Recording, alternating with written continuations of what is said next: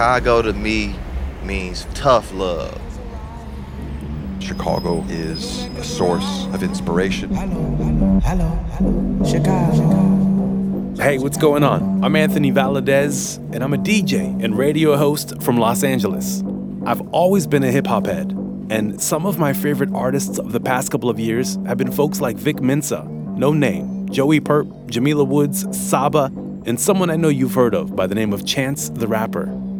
Now, if you're familiar with these artists, maybe you've noticed they're doing something special. They have a lot in common, and they're all from the same place Chicago. You're listening to Place and Sound, a podcast exploring cities and their music. This podcast is not about hip hop per se, but I promise we'll talk a lot about that too. And when we do get to Chance the Rapper and Kanye West, I think you'll have a whole new perspective on their music and how they became the influential artists that they are. So I went to the Windy City to interview artists, journalists, poets, historians, politicians, activists, and people on the street. Guys out here, the girls out here, we grew up with a lot of character. We got a lot of characters out here. So we call people characters. We all know that there's enough space for all of us. So, like, we're not afraid to work with each other and share connections. What began as an investigation into a local microcosm of hip hop grew into an eye opening exploration of how mass migration, politics, and technological breakthroughs shaped life and culture in a city, which at the same time shaped fundamental evolutions of jazz, blues, gospel, rock, house, and the music we listen to today. Let's get started. The new Mecca's arrived. Hello, hello, hello, hello, Chicago. Chicago. Chicago. In this episode, we're going to go back in time. More than 100 years ago, to give a little background on some of the historical developments that made Chicago into the city that it is today, highlighting some of the major shifts and policies that have had a continuing effect on people who live there, and in our case, the art they make. All right, first stop, we're going to take you to the Chicago History Museum to learn about the city's origins and cultural legacy. My name is John Russick, and I work at the Chicago History Museum. John is the museum's vice president for interpretation and education, where he's worked since 1998. I wanted to know more about the formation of Chicago. Chicago was often referred to as the shock city of America in the 19th century. Chicago is the first American city to really come of age after the Revolution. You think about America in 1776, you've got all these East Coast cities that are essentially part of a colonial identity. Chicago's not even a, a, twinkle in anybody's eye back then, right? People are thinking about westward expansion when and if we win the revolution, but Chicago is just a place where two rivers meet a lake. So it's not until much later, early 1800s, that people really start to think Chicago is going to be the significant place in the American story. So between the founding of Chicago as an outpost for the American military in 1803, throughout the 19th century, Chicago is one of the most rapidly growing changing cities in the country. Now, you can't talk about the history of Chicago without breaking down the Great Migration. Chicago as a place of growth and industry and a booming part of the American identity, you really see this fundamental shift when the Great Migration begins around the mid 19 teens. You really see this explosion of African Americans coming out of the South, bringing their art, their culture, their families, their identity to Chicago, and transforming this city into a place that it really had never been before. A much more multicultural place with a lot more influences, but now it's got these really strong forces from the South transforming Chicago. Its identity gets changed a lot between, uh, say, 1915 and 1970. So let's put this whole thing into context. The Great Migration brought a massive influx of new residents from the rural South who changed the city's culture and development forever. And along with their possessions and traditions, these new Chicagoans brought their music with them, which evolved with the city's existing institutions in some amazing ways prior to early 20th century when the great migration really kicks in there's already a rich history of music music venues and popular music happening in Chicago. So African Americans come to Chicago and really transform that landscape. You've got influences from across the spectrum of the musical movements in America, but primarily you've got uh, Southern jazz and blues coming to Chicago. And that really is a story of transformation that leads to all courses of musical avenues that get started. You've got the development of a rich, multifaceted jazz scene, an incredible explosion of recording studios in Chicago, and a music publishing industry. Now it's an art and culture mecca for America. That's because of these incredible musical influences that come to Chicago. This is King Oliver's Riverside Blues, recorded in 1923. Chicago's impacts on the evolution of jazz cannot be understated. Well, you can't really discuss the influence of American music without talking about Louis Armstrong. Armstrong comes from New Orleans when the music scene is getting closed down there. The districts where the jazz is really growing and getting popularized are breaking up, and he moves with the Great Migration to Chicago, where a lot of his musical friends and mentors have already come. Chicago is already identified with American jazz music in a way that it had never been outside of New Orleans, which was really the home of that at the time. Those friends and mentors, like Jelly Roll Morton and King Oliver, lead Louis Armstrong's move from Dixieland to Chicago in 1922 when he's invited to join Oliver's Creole Jazz Band, one of the biggest acts in the city. He meets his wife, pianist and singer Lil Hardin, and later forms his first band, The Hot Five. Armstrong starts scatting and becomes one of the earliest artists to record the new singing style on the song Heebie Jeebies in 1926.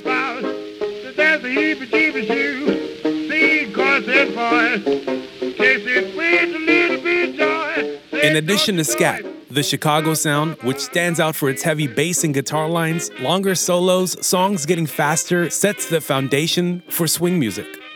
And while Armstrong, Earl Hines, and Jimmie Noone are ruling the Chicago jazz scene, a high school kid named Nathaniel Adam Coles, later known as Nat King Cole, is sneaking out of the house at night, sitting outside of the clubs and listening to them play.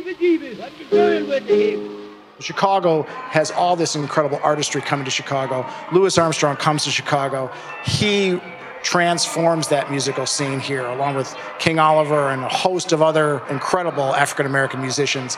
He eventually moves on. He goes and makes it in New York. It's part of the American dream for uh, musicians and, and artists. But nevertheless, those years he spends in Chicago honing his craft and making a name for himself are really pivotal in the transformation, not just of his career, but of American jazz music.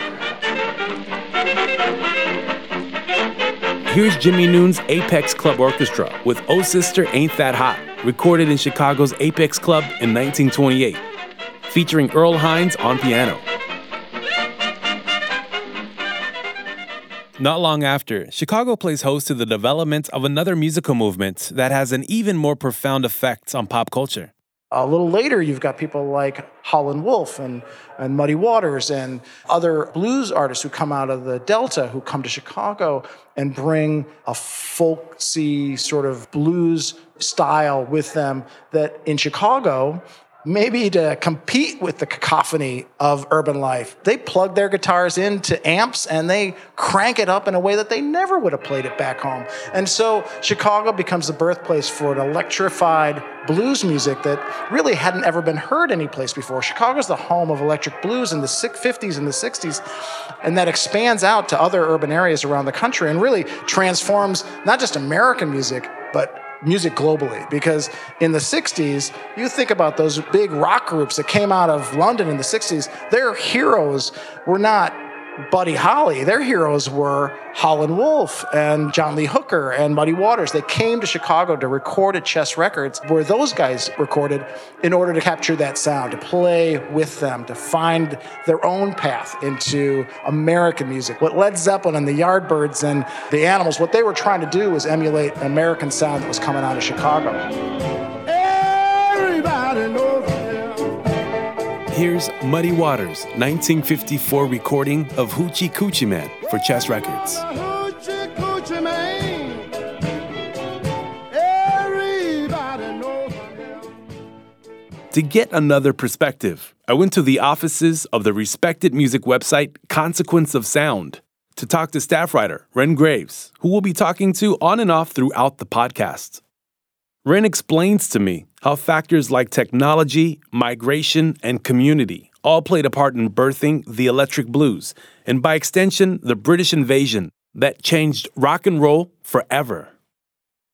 The big innovation of Chicago blues, the thing that Chicago did to the blues that wasn't being done elsewhere, or at least the innovation that is most associated with our sound, was the electric guitar and the electric harmonica, which is an innovation necessary because they were playing for more people. In the 40s and 50s, as these blues musicians are coming up and they're used to playing acoustic guitar, country blues, you have this electric innovation, right? And now when a lot of people think of the blues, they think of, you know, somebody like B.B. King and that electric guitar. Or somebody who was even more famous, partially because he was white, Eric Clapton. And he was listening to a lot of the older blues musicians, but like he was very influenced by the specifically the Chicago style, right? Muddy Waters and Howlin' Wolf. So you can trace Eric Clapton's effect on rock and roll stuff with Cream and Yardbirds and his solo stuff. And you can trace that guitar sound directly to the black musicians who are migrating north. That's the Yardbirds' 1967 song Drinking Muddy Water, a rework of the Delta blues standard Rollin' and Tumblin', made famous by Muddy Waters in 1950. It wasn't just the job opportunities that allowed these early blues musicians to be successful. It was the community in Chicago that took them in and fostered them.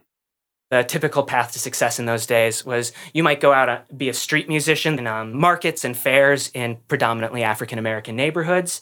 And from there, you'd be invited to play at house parties. And so the community really embraced new members and musicians took care of each other, created a home for people who, you know, moving up didn't know a lot of people here. Now, what you just heard here is a recurring theme when I talk to Chicago artists today locals taking care of others and creating a community. One of the reasons that rock and roll sounded the way it did is partially because musicians were taking care of each other and attending each other's shows, innovating and drawing in audiences so well that an acoustic guitar can't be heard in the back anymore. So we have to use an electric guitar. Just like gold, but don't you hear me cry? Ooh. That's Howlin' Wolf's influential 1956 song Smokestack Lightning, which was added to the permanent registry at the U.S. Library of Congress in 2009. We're going to take a quick break, but we really hope you are enjoying Place and Sound so far. And if you like what you hear and you want to see us exploring other cities, then follow or subscribe to Place and Sound wherever you listen to podcasts. We recommend TuneIn for the best experience. And to hear my full length conversations with Chicago artists like Vic Mensa and Open Mike Eagle, along with more in depth interviews with some of today's most interesting artists search TuneIn Conversation, available only on the TuneIn app.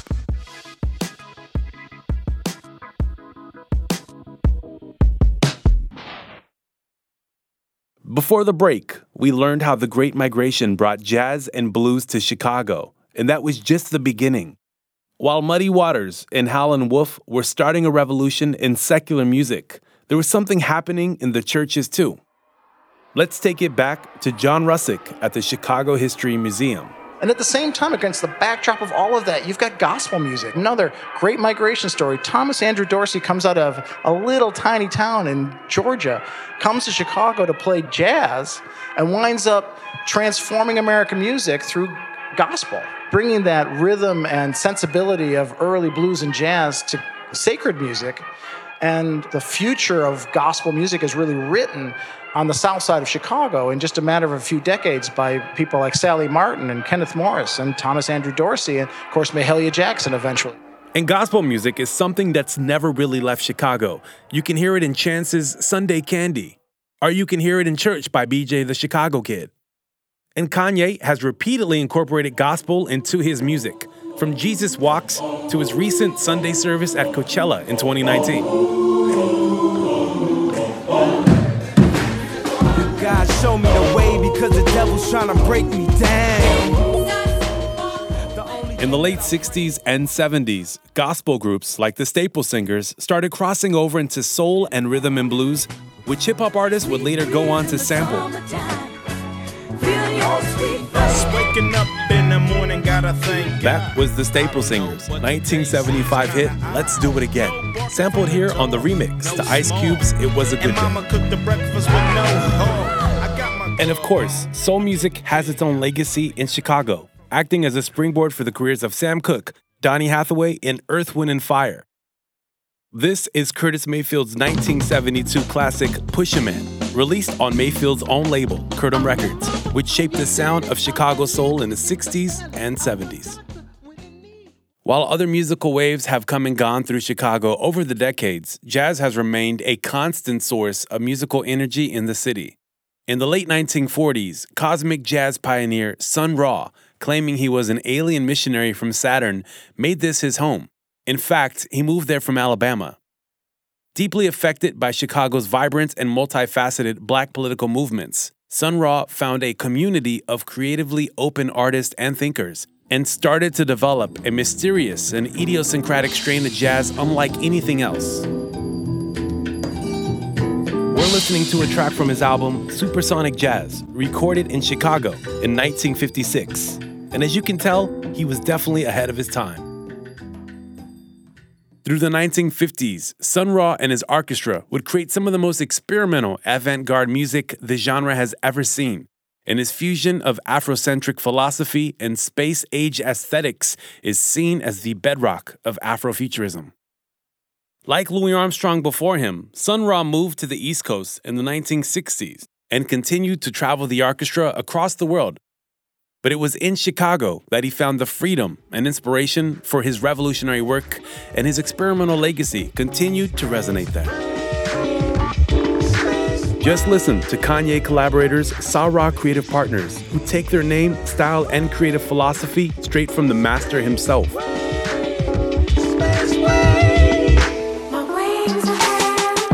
Our Jamila Woods' recent track Sun Ra, featuring Chicago rapper The Mind, who we'll speak with on future episodes.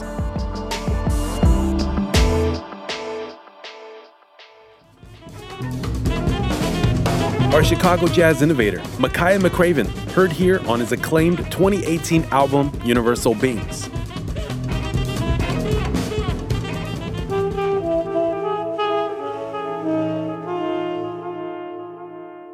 In the mid 1960s, as rock and roll was becoming the main force in popular music, Chicago's jazz community, including former members of Sun Ra's orchestra, joined forces to form an organization called the Association for the Advancement of Creative Musicians, also known as the AACM.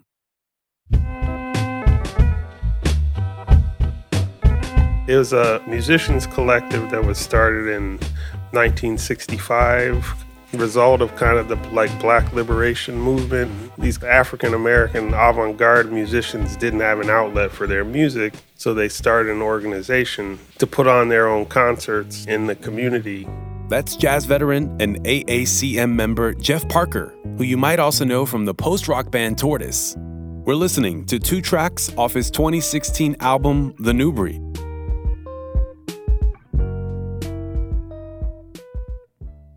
Jeff credits the AACM for attracting him to Chicago in the early 90s.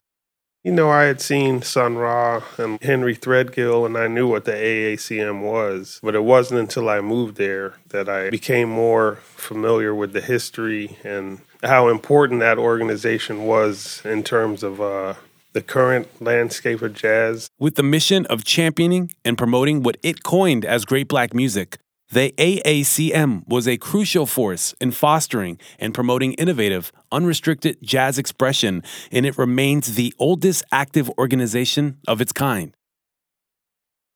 Scotty McNiece runs International Anthem, a respected Chicago jazz label that works with artists like Makaya McCraven, Jeff Parker, and Ben Lamar Gay. According to Scotty, The AACM is a prime example of Chicago's creatives branding together. As I understand the story, he started here, you know, and he was doing his thing here. And while he was active here and while he was based here with the orchestra, there was a lot more activity and what people call creative music. And I think that's what they were calling it at the time as well. It was like black jazz musicians, black artists who were doing a decidedly avant garde kind of music that wasn't really necessarily accepted in the regular jazz clubs. And when the orchestra relocated to Philly, not everyone went. And the guys who started the AACM, they were kind of bonding together to kind of keep that vibe going, make sure that there was a space for them to kind of get together and do the kind of weird stuff that they wanted to do that wasn't necessarily accepted by everybody else. So while we may look back at this period as a creative awakening, they were just artists trying to survive. There's a lot of parallels with just kind of alternative structures in music at the time, with also alternative structures in activism and community. Right at the same time in the late 60s with the Panthers and AfriCOBRA. Was almost like a survival mode of creative musicians bonding together to do something.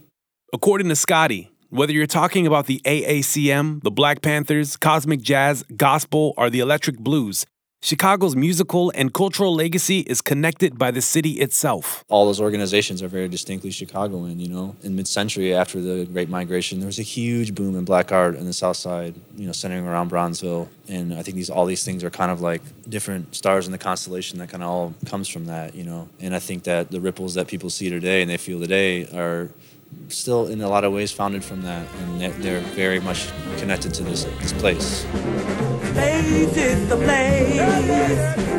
this is Sun Ra taking us home on his cosmic spaceship with Space is the Place. All right, let's recap. What have I learned so far? The more I begin talking to people on the streets, in the studios, and in the record stores in this incredible city, I begin noticing the recurring themes that I first had before I started this journey. Going back to the early 20th century, when migrants searching for a better life first brought their music and traditions to this Midwestern metropolis, Chicago has long been a natural epicenter for innovation, experimentation, and artistic community. From the jazz musicians of New Orleans, who took the art form into new and exciting directions, to the bluesmen of the Mississippi Delta, who amplified their instruments and ended up laying the foundation for rock and roll. Chicago, the place where two rivers meet a lake, has incubated some of the most important evolutions in American music. I asked John Russick to sum it up in his own words. Chicago has always been like the American startup. It's a place where ideas sort of get vetted and discussed and tried out. When they take root and they become part of the American identity, some measure of those musicians, those artists stay put and become part of Chicago's ongoing legacy and ongoing identity. But often what we see is those people transition out of Chicago to Europe or they go to New York or they go to LA and they have that national platform expanded there might not be the friendliest or most accepting place in America, but it's one of them. It's actually a place where a lot of people felt like they could get a better chance at a break than maybe where they were from. That's been part of Chicago's legacy in America ever since, that it's a place where people felt like they could go and maybe get a little greater measure of freedom. And we see these same elements shaping Chicago when we get to house music in the 80s, indie rock in the 90s, and hip hop in the 2000s there's no way to sort of overemphasize Chicago's influence on American musical identity. It's at the center of that story, and my assumption is, is that it'll continue to be going forward. On the next episode of Place and Sound, I explore the socio-economics, the politics, the challenges, and the realities of life in Chicago, and why a city with such a rich output of music, culture, and art also has a reputation for violence and corruption. All that coming up on episode two of Place and Sound. Place and Sound is created by TuneIn and hosted by yours truly, Anthony Valadez. Our executive producer is Charles Raggio. The podcast is written by Ryan Pinkert and produced by Jenner Pasqua. Sound engineered and edited by Kevin Krugian, with additional support from Frank Espar and Andrew Broadhead.